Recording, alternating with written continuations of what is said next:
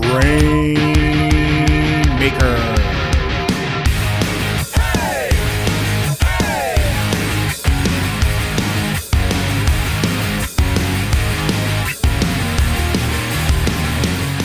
Welcome, everyone, to the Grainmaker Wrestling Podcast, a Prairie Proud Wrestling podcast covering everything from Winnipeg to worldwide. My name is Blair Pacheco. I hope you're doing well. Hope you're having a great day. Uh, before we kick into this week's episode, I just wanted to make mention. I'm sure that all the listeners have heard, but uh, in less than a week and a half, AEW Dynamite's going to be here in Winnipeg.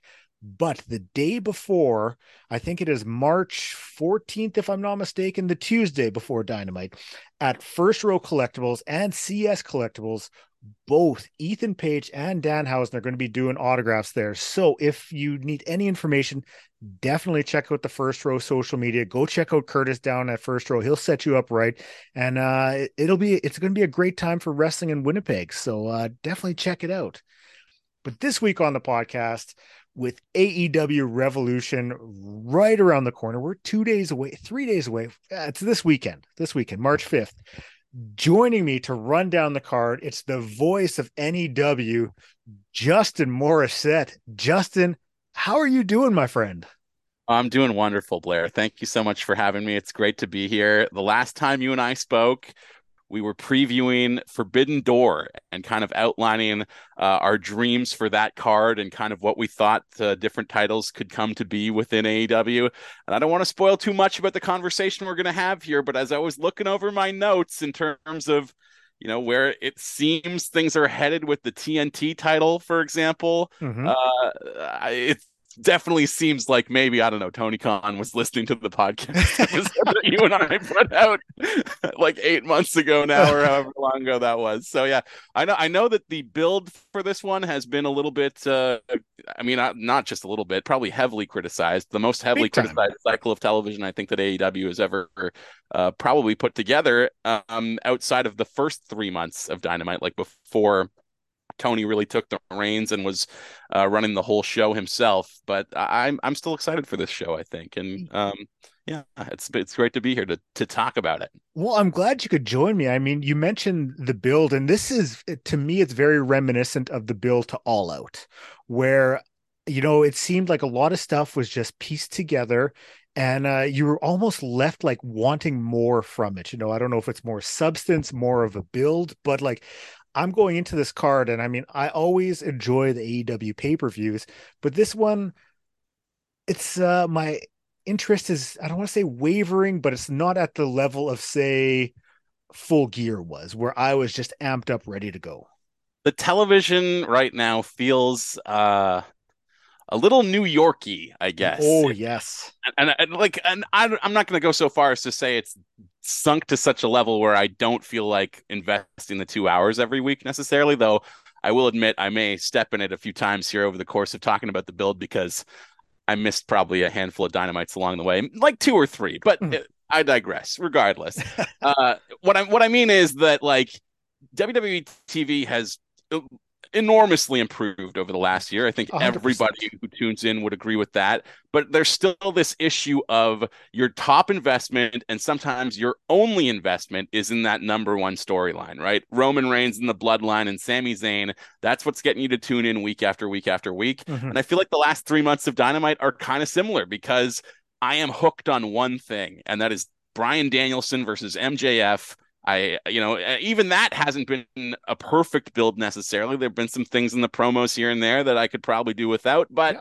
like I, I, would say on a week to week basis, both the in ring action of him taking on those five guys in a row to become number one contender and the battles on the microphone have had me pretty enticed. And I am a huge Bryan Danielson fan. Mm-hmm. So the idea of him coming for that championship and saying that his dream right now, the the dream that he fights for, that will fight for him, is to become the AEW champion.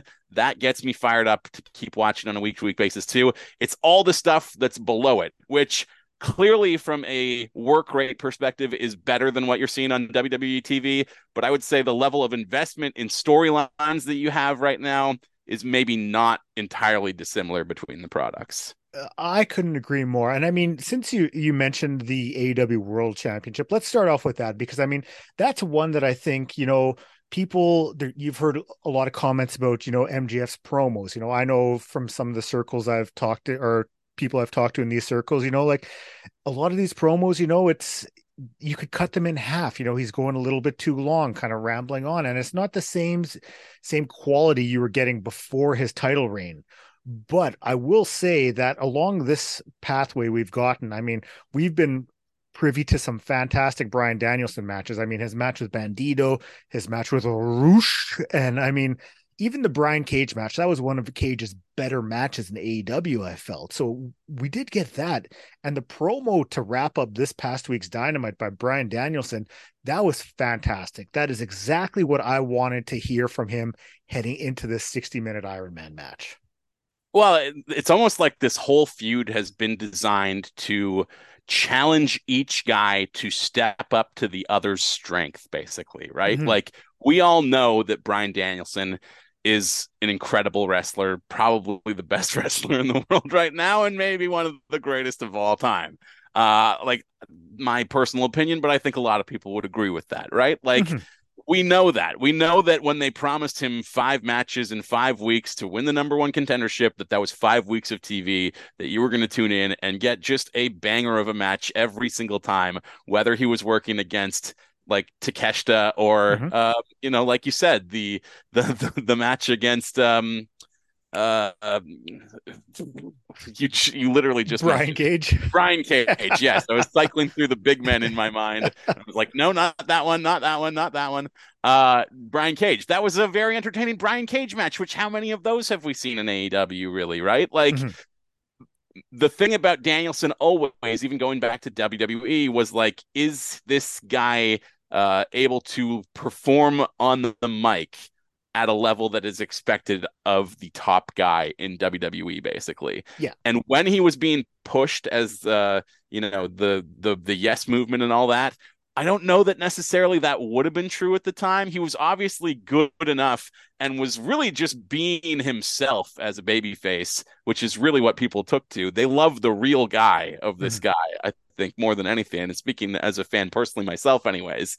Um, he he definitely developed the promo ability quite a lot during his retirement when he was doing talking smack every week when he was the GM like that level of his game certainly improved an enormous amount but I don't know that anybody would have expected him to be able to cut the kind of promo that he cut to close out the show this past week which was not just excellent and super engaging and sells the match and makes me want to tune in and does all the things that a good promo is supposed to do. But it seemed like he just had an open invitation there to like you have until show goes off the air to say as much as you want. Mm-hmm. And I didn't feel like that was necessarily a scripted promo, but it had the perfect arc of like getting the most drama at the biggest time right before you close out the show. Like so we've seen now, we already know from the Go Home Dynamite that yes, Bryan Danielson can be just as compelling as a promo uh, of a promo as MJF. The question now is, can MJF be just as compelling of a wrestler for 60 full minutes Ooh. as Bryan Danielson is? And the answer is probably not, but can he be in the ballpark is what we're really talking here and we're going to find out and i think the answer is going to be yes. I think this will i know we say this every year. I know this happens all the time. The conversation with mjf is always the people saying that he's not that great in the ring and then the people very loudly also saying we need to stop saying that. But like mm-hmm. it will be put to bed forever if he has a banger of a match. And you give Bryan Danielson 60 minutes. How many times have we seen it even on dynamite already mm-hmm. over the course of the last year and a bit you give that guy 60 minutes on TV, he is going to give you something great. I cannot wait for this match.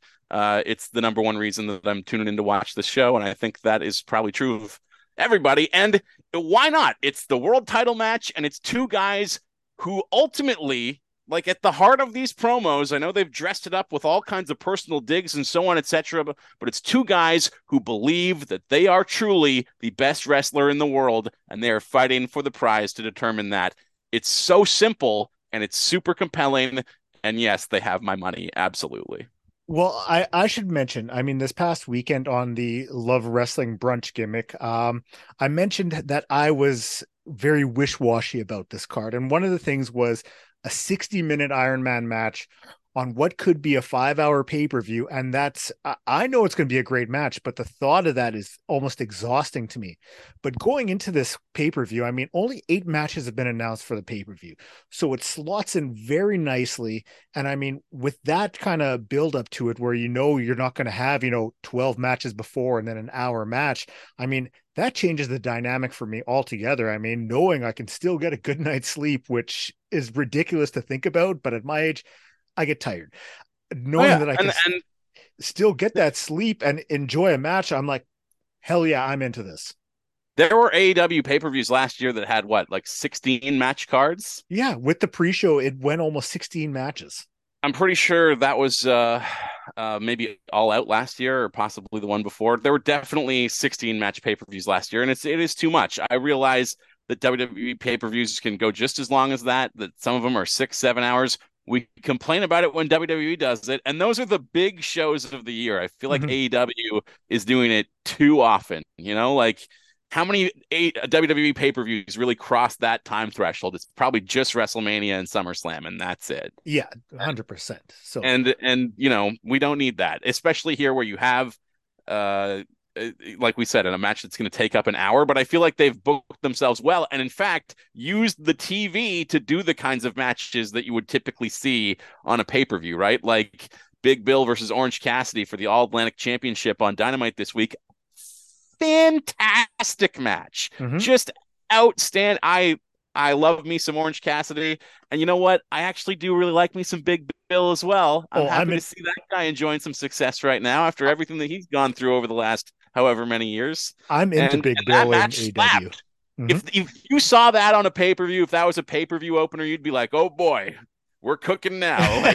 Like, a hot start to the show, and we got that on free TV this week, mm-hmm. which is good. That's what you should be using your TV for. Yes. When you have booked yourself in a position, and when you have a significant roster size like they do, uh like make as much time for people as possible maybe i didn't need to see peter avalon on dynamite this week necessarily um, but like, yeah, and I think there's going to be more of that probably uh, on on Rampage this week as well. Though, as a Canadian who uh, has cable, I'm I've never actually seen an episode of Rampage in my life. the uh, the great thing, you know, having to use the TSN Go app that only works half of the time. If they have so. five channels, there's oh. TSN one through five, folks. How do we have no room for Rampage on the Friday television. It baffles the mind. Like it's been how long now that, that Rampage has existed? Almost two years, I bet, maybe longer, right? Like it's gonna be two years this summer. Together. Get it together, TSN. Until we get TSN eight the Ocho, we're gonna be stuck using the app. So um now I mean let's we'll keep going with the rest of the card here. And you mentioned uh, Peter Avalon facing off with Chris Jericho. Jericho, Chris Jericho is going to be facing off with uh, Ricky Starks. Singles match, the Jericho Appreciation Society banned from ringside. And the build for this one has seemed a little, I want to say off, you know, with Starks winning or getting the pin that first match and then almost retracing the steps backwards. Um, yeah, a little bit. I also feel like though it would be tough to still be into this three months in or as long as it's gone if he just was getting beat down every single week, right? And. I realized that they also got the win in the uh the tag match, didn't they? I believe, or did uh was that Jericho and Sammy taking that I, one? I can't remember only because my Rampage watching is maybe fifty percent of the time, and that's if there's a match I have to see. I definitely remember seeing Action Andretti celebrating, but also that could have just been from them like winning the uh the physical exchange after yeah. the pinfall. So my memory may be deceiving me right now. Regardless, uh, but like, yeah, you're right because what is this really offering us other than what we saw to begin with in this feud, but without the ensuing beatdown afterwards, right? Like mm-hmm. I, the, the my first thought when I heard the stipulation, because uh, I, I believe it's just the Jericho Appreciation Society is banned from ringside, right? Yes for for a second there they were advertising the match as everyone is banned from ringside but if it's just JAS then I do believe we may see Action Andretti joining the Jericho Appreciation Society this weekend. Oh, like that, that feels like the most natural place to go with that stipulation, but I don't know if that's just like my my WWE brain perhaps kicking in because that seems like what they would do probably. Oh, 100%. Um, but but what I will say about this feud, so often Chris Jericho is able to identify a rising star within AEW who's got a lot of fan momentum behind them and kind of pull that Triple H move of like inserting himself somewhere where he doesn't belong to leech off the crowd love of somebody. And ultimately,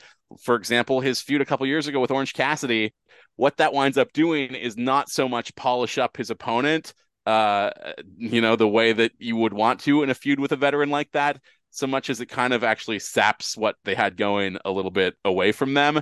And I think Ricky Starks, if anything, is just as hot as he was to enter this feud, if not even more popular than he would have been a couple months ago. Like, this is a guy that all through that tag run, all through the heel run, I think people have wanted to see get a genuine singles push. It's finally happening right now.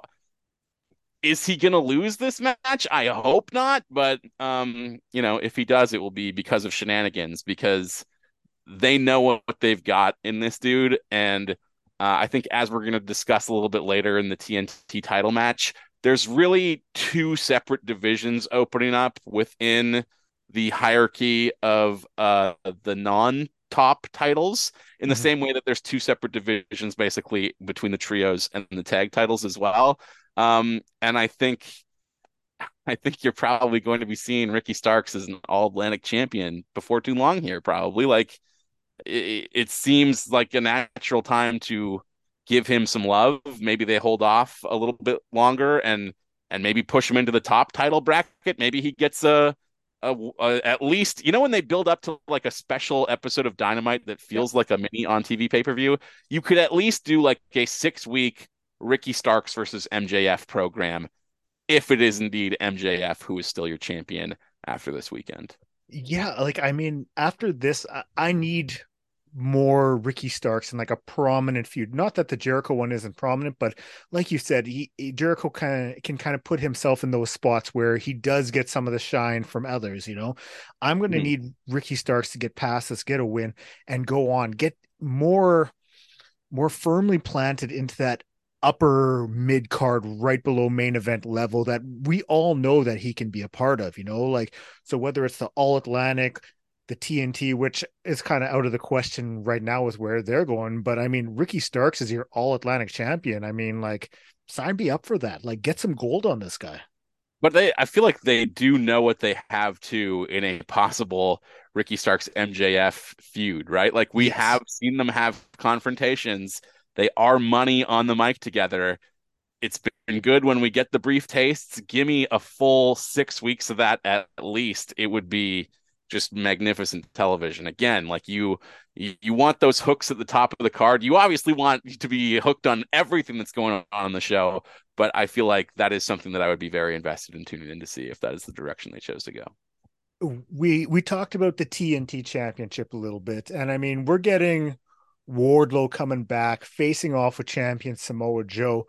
And I, I'm honestly surprised that they're running this back on pay per view again. I mean, after the first match, the tree, the triple threat match, I mean, I fully expected Hobbs coming out of there with some gold, but after this past Dynamite's uh, ladder match, you know, face the Re- Revolution ladder match, him getting that next title shot, I mean, Wardlow to me is almost like an afterthought because I just want to see Hobbs with gold around his waist.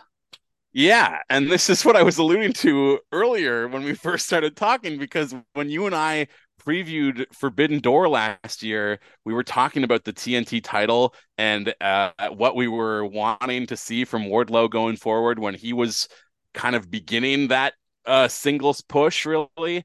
And it was wanting to see the TNT title become this division of hosses because there are certainly enough big bruisers within the AEW roster to just let guys like that have their own belt that they can war over on a week to week and you know especially this one where it's the tv title so you are seeing a lot of those matches on tv uh, I, I have no idea who comes out of this one it is very weird though because what when was Forbidden Door? June of last year or June. May?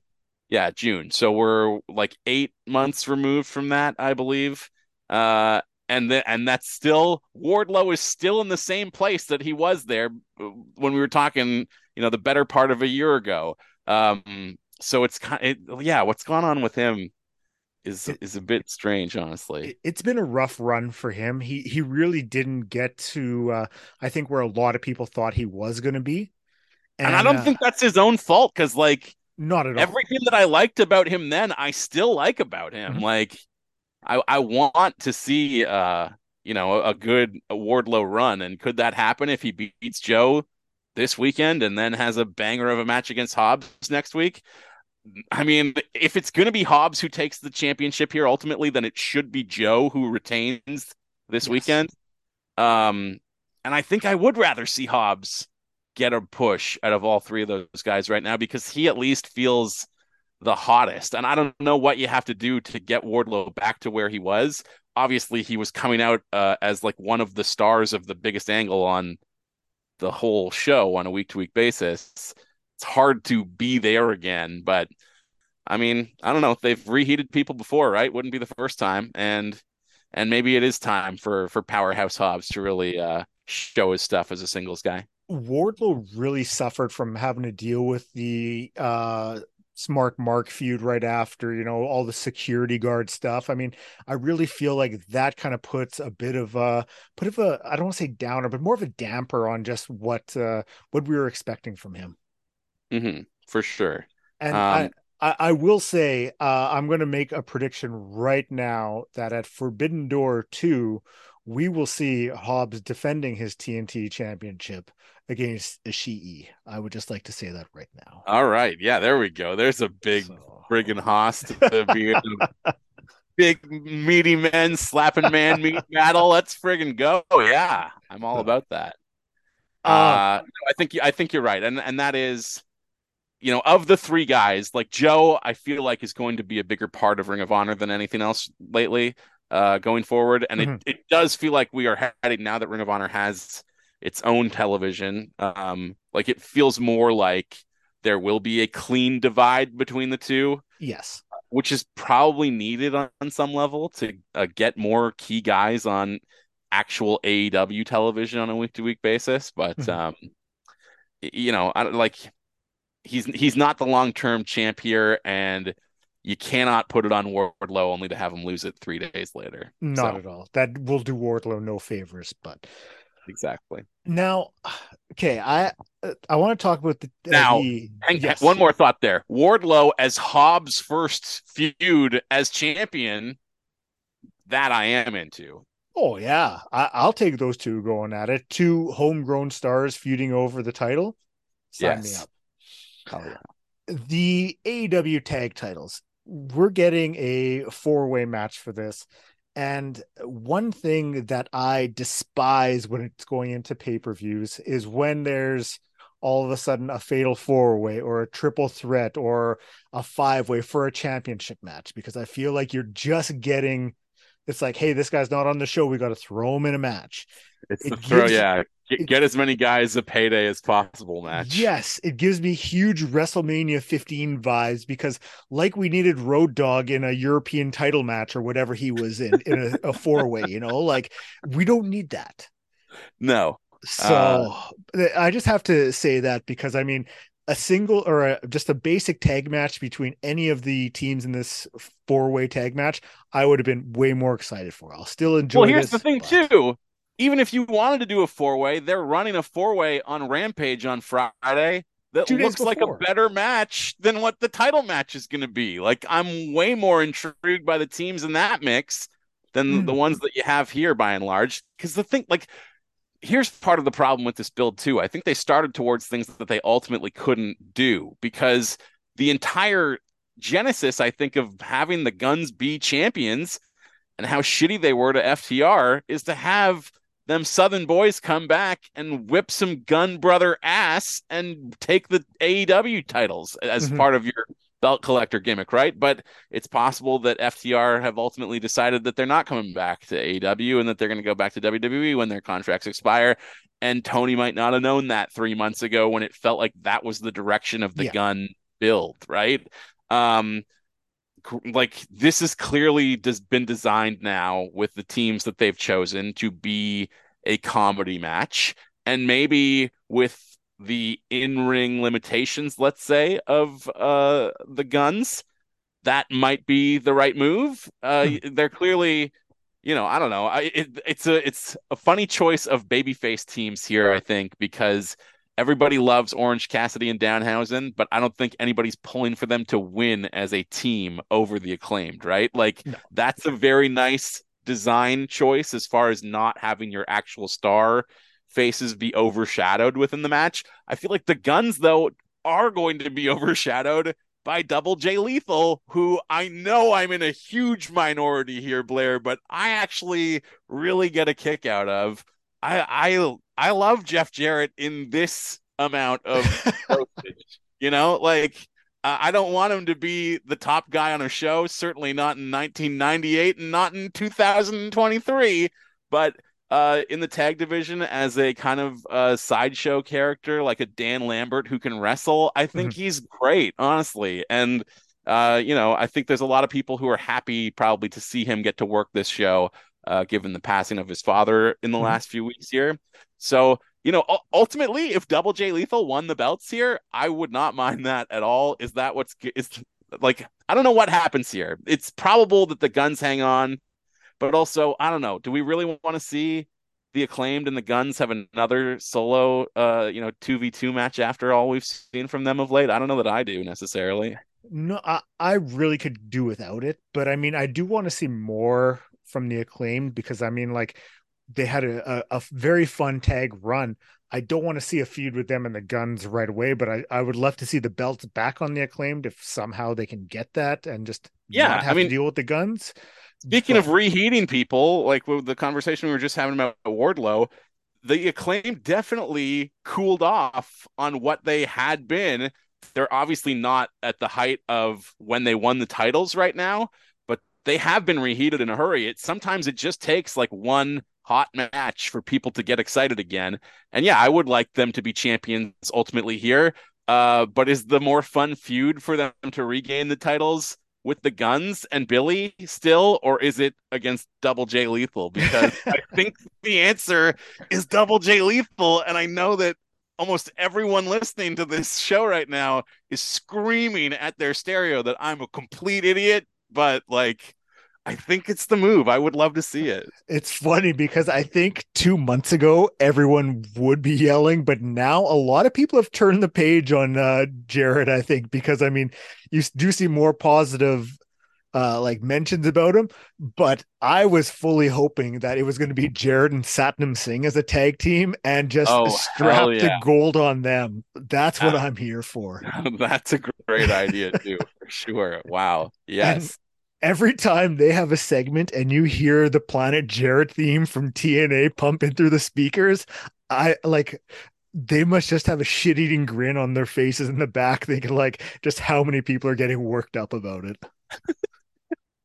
yeah, no, I've I've really enjoyed this right from the moment he came in. Honestly, I know uh, that it adds an element of the show that people could maybe uh, do without as they want more of a a pure wrestling thing, but like man, he's entertaining to me, and mm-hmm. especially as someone who like became uh, the fan that I am uh during the attitude era when him and Owen were the champions. Yeah. Like the fact that I got to go down to the show in Seattle back in January and see them wrestle the acclaimed for the tag team titles. It was a huge thrill for me to see Jeff Jarrett in a tag team title match. And I think it would be equally a thrill, honestly, to see him actually hold the gold on a weekly basis for a little bit as a transitional champion.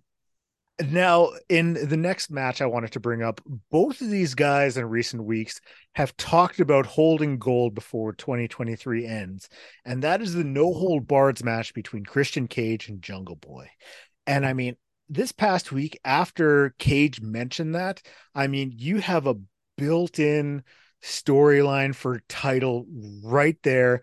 And the way they love long term uh, storytelling, I mean, fully expecting that's how we wrap up the year in Revolution or Winter is Coming.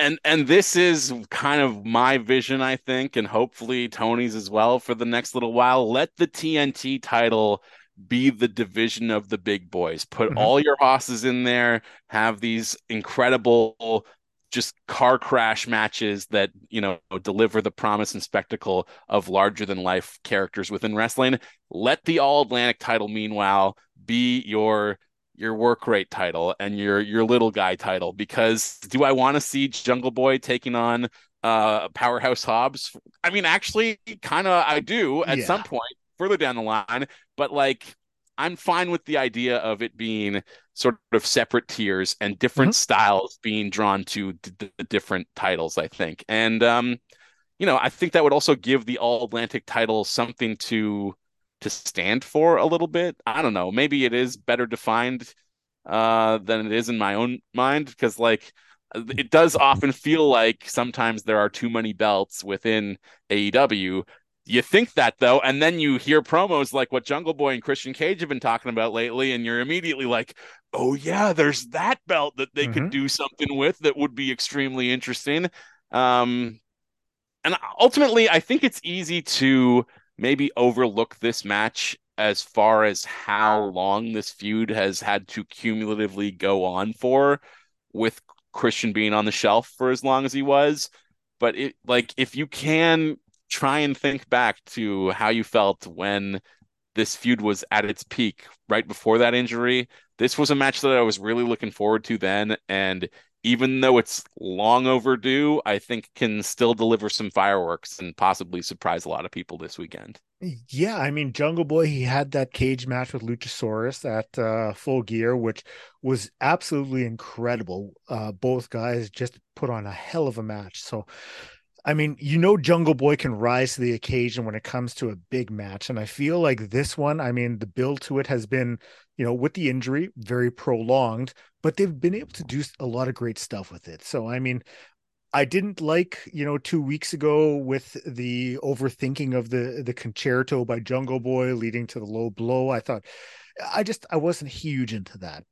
But I mean, I feel like that's a big problem within pro wrestling i feel like is sometimes in trying to make your babyface seem like a nice guy they actually come off as just like stupid and overly uh you know trusting and vulnerable in the yeah. wrong moments i guess. So and, yeah that wasn't great. But but uh he, yeah he's still hot and like there's no better heel in the game really than christian. I could listen to that guy cut heel promos all day, every day. And he will just constantly find some rhythm or some line that will kind of catch you off guard and be like, my man, you know, like even when he's the most evil bastard who's ever lived, you have to kind of bask in the appreciation of getting to see him do this again because really it's not that long ago that like he was retired just like Edge and concussions had done him in and you didn't think he'd ever get to do this thing that he loves so much, and it's beautiful to see. Honestly, I feel like when you see guys long enough, they can become just guys again a little mm-hmm. bit. And Edge, I think, certainly suffers from that uh, over in WWE at the moment too, probably. Um, but yeah, man, what a it. I I have to stop and think what a treat it is to get to watch Christian as often as we do, and uh, just how good he is too, man. And like he he is that sort of exactly what he was booked at in his prime in WWE. I think the sixth man thrown into a six man title match sort of spot, you know. Mm-hmm. Um, he, but he, he has that potential to be a pinch hitting top guy in in a in a moment of need and he always knocks it out of the park. I feel like the matches even that he's worked since he's come back have been engaging for the most mm-hmm. part too. Like I, I am looking forward to this one and not just thinking that like, oh, thank God, a young guy like like Jungle Boy is going to be there to carry yeah. it through or whatever. The uh the line in his promo about still being in wrestling so he can make money, I I thought that was fantastic, you know. I still get a kick out of it. Yeah, yeah, and uh, you know, I I feel I feel robbed on some level that he was not at the Dynamite that I got to go to. like it's it's uh it's still a, like a bucket list item, I think, if you're a fan of a certain age, if you haven't seen him live, to get to see a guy like that live in the flesh. Let's talk about the one of the other multi uh multi man matches or multi woman matches, the three way match for the AEW Women's Championship. We got uh, Jamie Hayter defending the championship against Saraya and Ruby Soho. And I cannot think of, well, I mean, I've been pumping Jamie Hayter's tires for months now, but I cannot think of two more wrestlers who have busted their asses off and like 180% changed my opinions on how they were my my thoughts towards them and wrestling right now because Ruby Soho and Saraya have done a great job of getting me invested in their storyline. Yeah, um, this is one that I probably don't know as much as I should going into it. I I know that uh, Saraya and Toni Storm are doing kind of an outsiders angle where yeah. the homegrowns ain't shit to them and that sort of deal. And I think the storyline implication has been that Ruby is like this questionable tweener as far as where her allegiances lie as someone who came up on the indies but obviously is a former WWE mm-hmm. person as well. So that's that. Is that our storyline here coming in? Pretty yeah. much. You know, you have your was... homegrown champion defending against uh, the evil outsider and the tweener whose intentions are unknown. Yes, you don't know which way she's going. Tony Khan is making the most of getting the rights to the Rancid song to make sure it gets played every week. um, but the the the wrap up or I mean, almost that's you don't know where she's going, do you? Destination unknown. There you go. the uh this past week's Dynamite, I mean, the way they had their, you know, Hayter and Saraya going at it, Ruby comes out, Dex Saraya, then her and Hayter are going at it. I mean, like Ruby's looked great in this build and as like a top level contender for that title.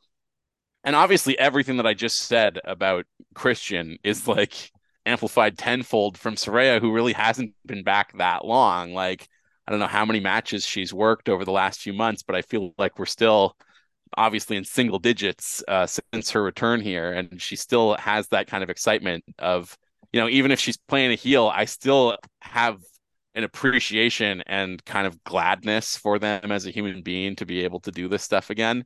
Mm-hmm. Um, so I mean, yeah, this uh, this Jamie Hayter is one of the most naturally over wrestlers that we've seen pretty much in the entire arc of AEW, just about yeah. like clearly Hangman went on this very long story that got everybody behind him, but that was like carefully plotted. I feel like Jamie Hayter is probably one of the first people where the audience chose this person and Tony had no choice but to ultimately give us what we want, right? So uh, is her reign going to end this weekend?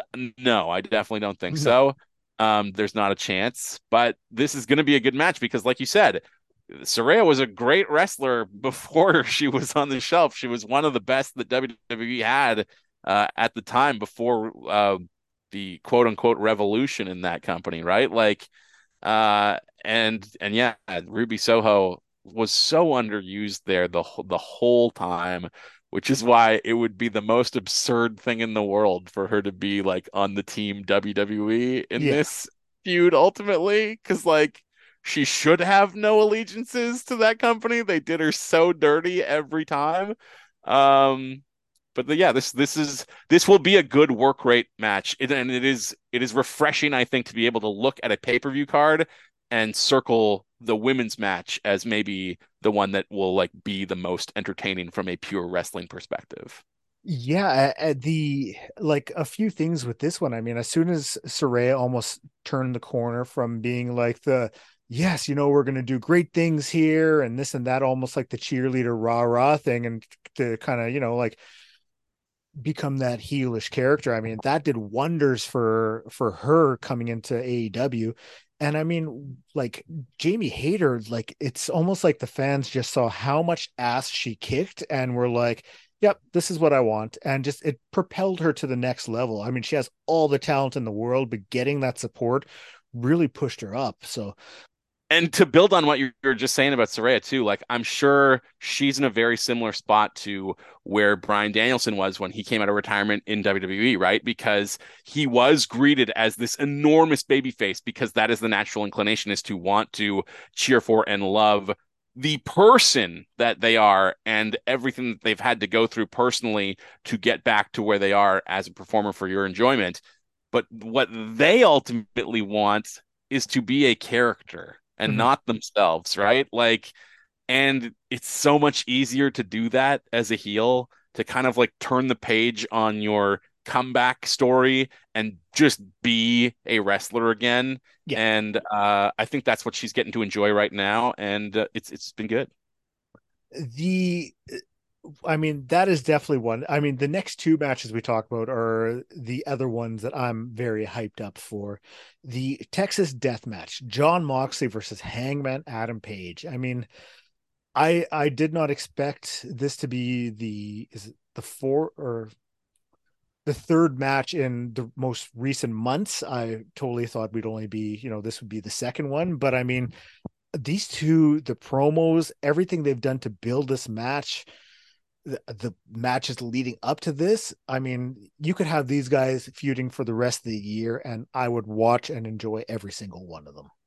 Okay, good. Because what I was going to ask is, do you feel like it's been too many meetings already? Because I, I can't say I'm fully on board with that take, but there is a part of me that does agree with it. Like, yes, the promos have been great, and I mm-hmm. like the friction between these two guys. It's been compelling but am I really amped up to see them lock horns for a pay per view at the level that I would want to be heading into a show like this? I mean, like we, like I said earlier, MJF and Bryan already has my money, so yeah. like I'm not I don't need to be talked into watching this show. I can be pleasantly surprised by the things that I find along the way to getting what I want out of that main event, you know?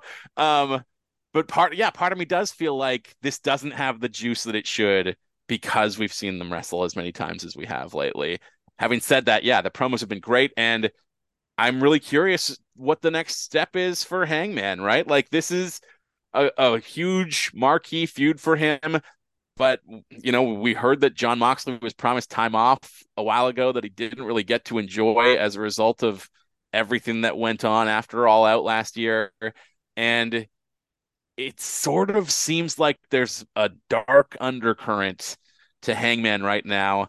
I like the re-engagement with the Dark Order. I know a lot of people may, might hate the Dark Order, but like I was just saying with Saraya and with Danielson before her, I think you can probably apply that to the Dark Order right now too, because they've been that feel-good faction ever since Brodie Lee tragically passed away, right? Like mm-hmm you're every time you, they show up on screen, a part of you is thinking about Brodie, which makes you feel real feelings, which makes you feel some level of affection towards the loss that they've gone through, and and basically what that whole crew could have been with him at the helm that never got to come to fruition. It's very sad, but have we let enough time lapse where this is still a salvageable gimmick as the heel group that it was originally intended to be? Because Evil Uno won a lot of people over with that Moxley match. It was yep. really good.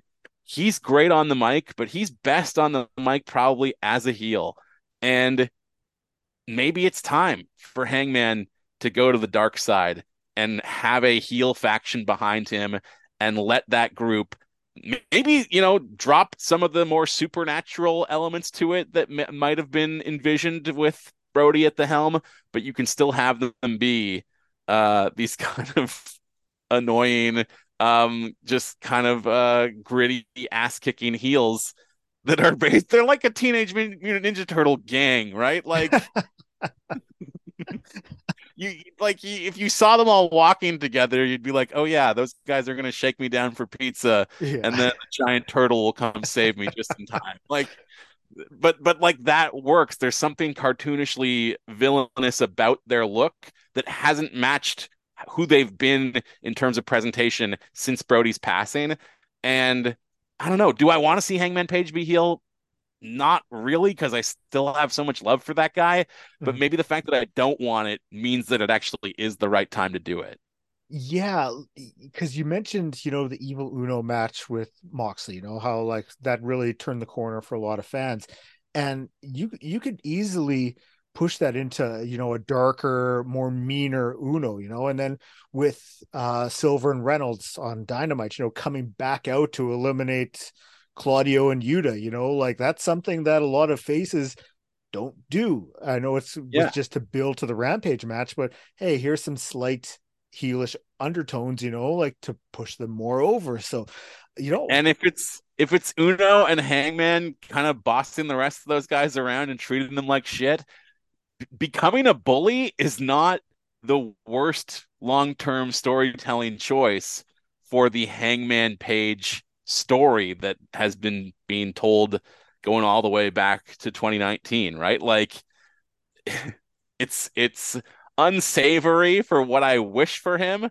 And I do feel like he got done dirty a little bit in his top guy push with the rush to put the belt on Punk and all that. But uh, you know, I it's it wouldn't be a bad it it makes sense. There's a lot of things here that do make sense, and especially this blood feud with Mox pushing him into a dark place that he can't crawl out of. Let's put it that way. Look, evil hangman is not the worst take that I heard this week. So I mean uh, that it works for me. I, am good with that, and I'll tell you the worst one after we're done recording. Just because okay. I, I can't put that out there, but yeah, yeah, no, you can't. You can't circle and underline which one of mine it's been from the last 45 minutes. oh, it hasn't been yours. That's that's for certain. But um, wrapping up this card, I mean, the trios title. This is this is a match designed for me because I love the elite, the Young Bucks and Kenny Omega. I could watch them on an endless loop, and you put them against three wrestlers who, as singles, are were all incredible in different matches. You put them as a trio that lore and you know supernatural things aside, I am fully into, and let's just say I fully expect nothing than a five star match of the night match between these two teams.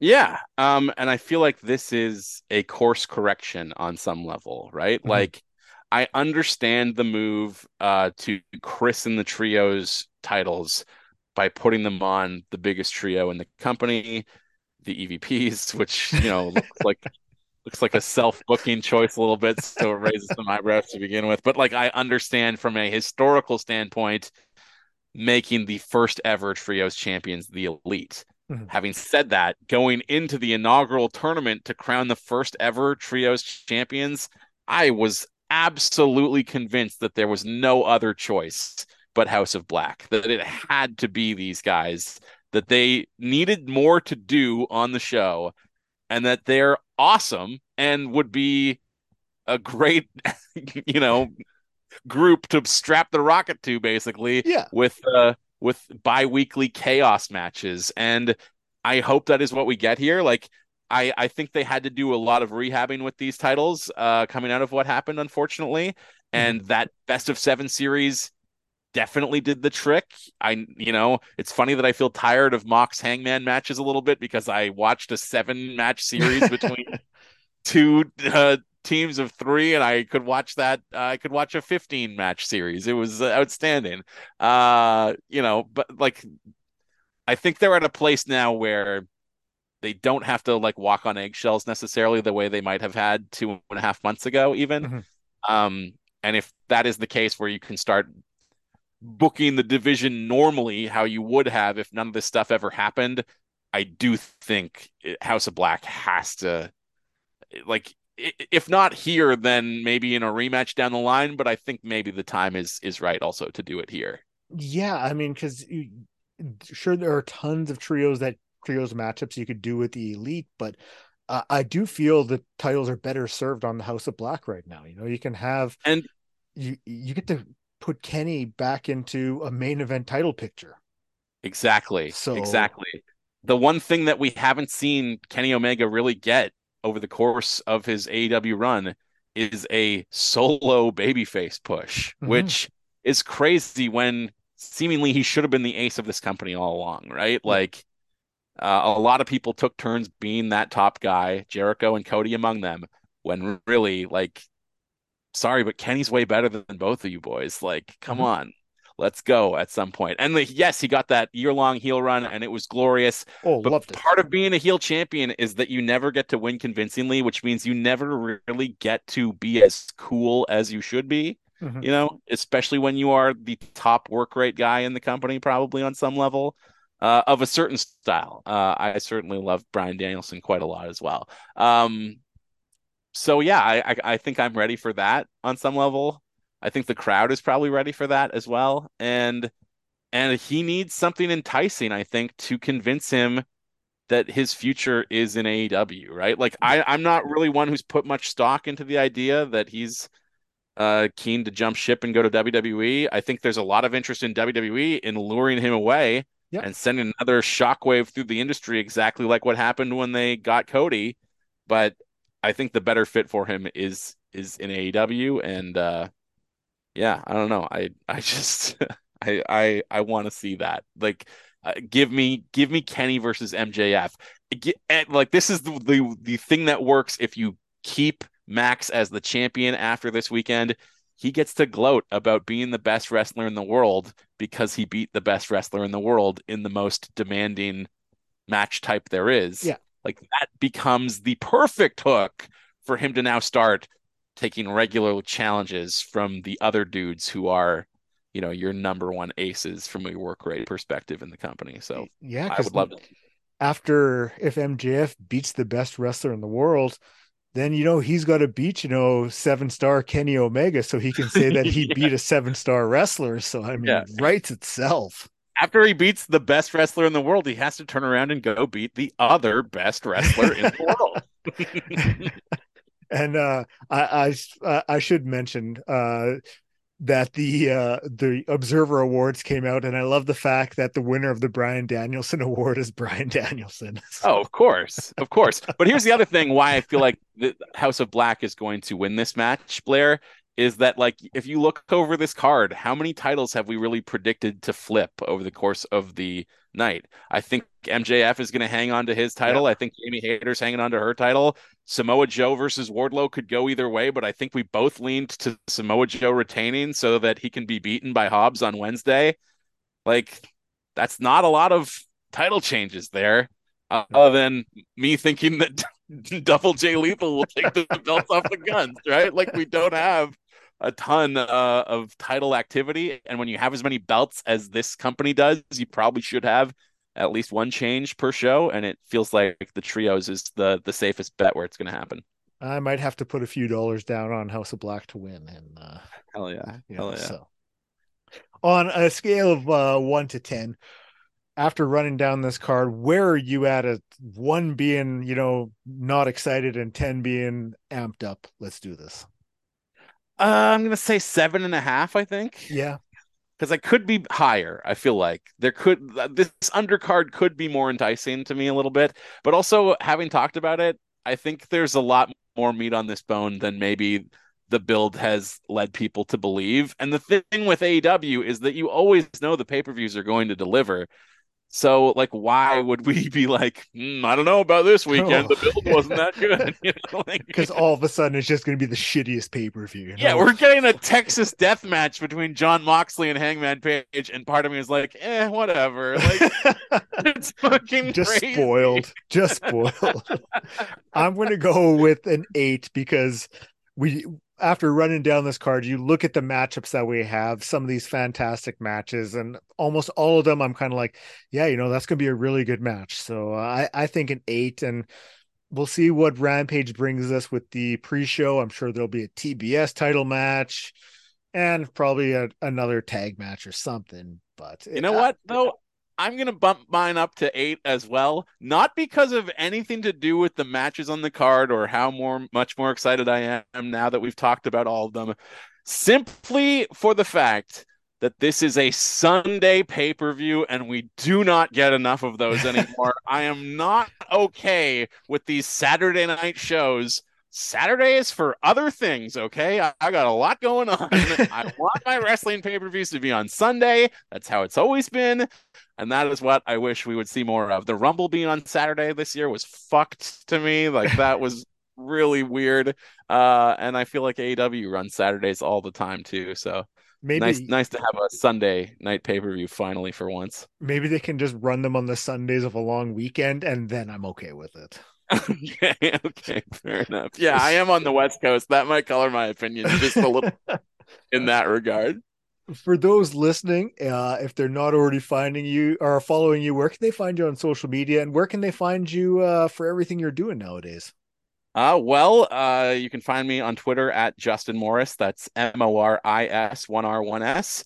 Uh, not that I really love to be on Twitter that much these days anymore, but you can find me there. I'm, I guess I'm on Instagram at the same handle as well.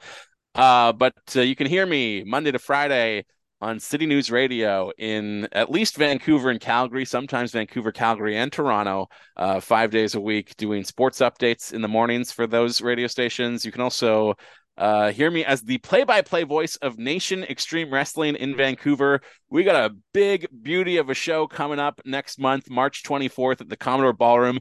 Minoru Suzuki versus Judas Icarus. Blair, Bud, I get to call a Murder Grandpa match next month. Uh, this month, even. It's three weeks away, basically. I'm over the moon about that.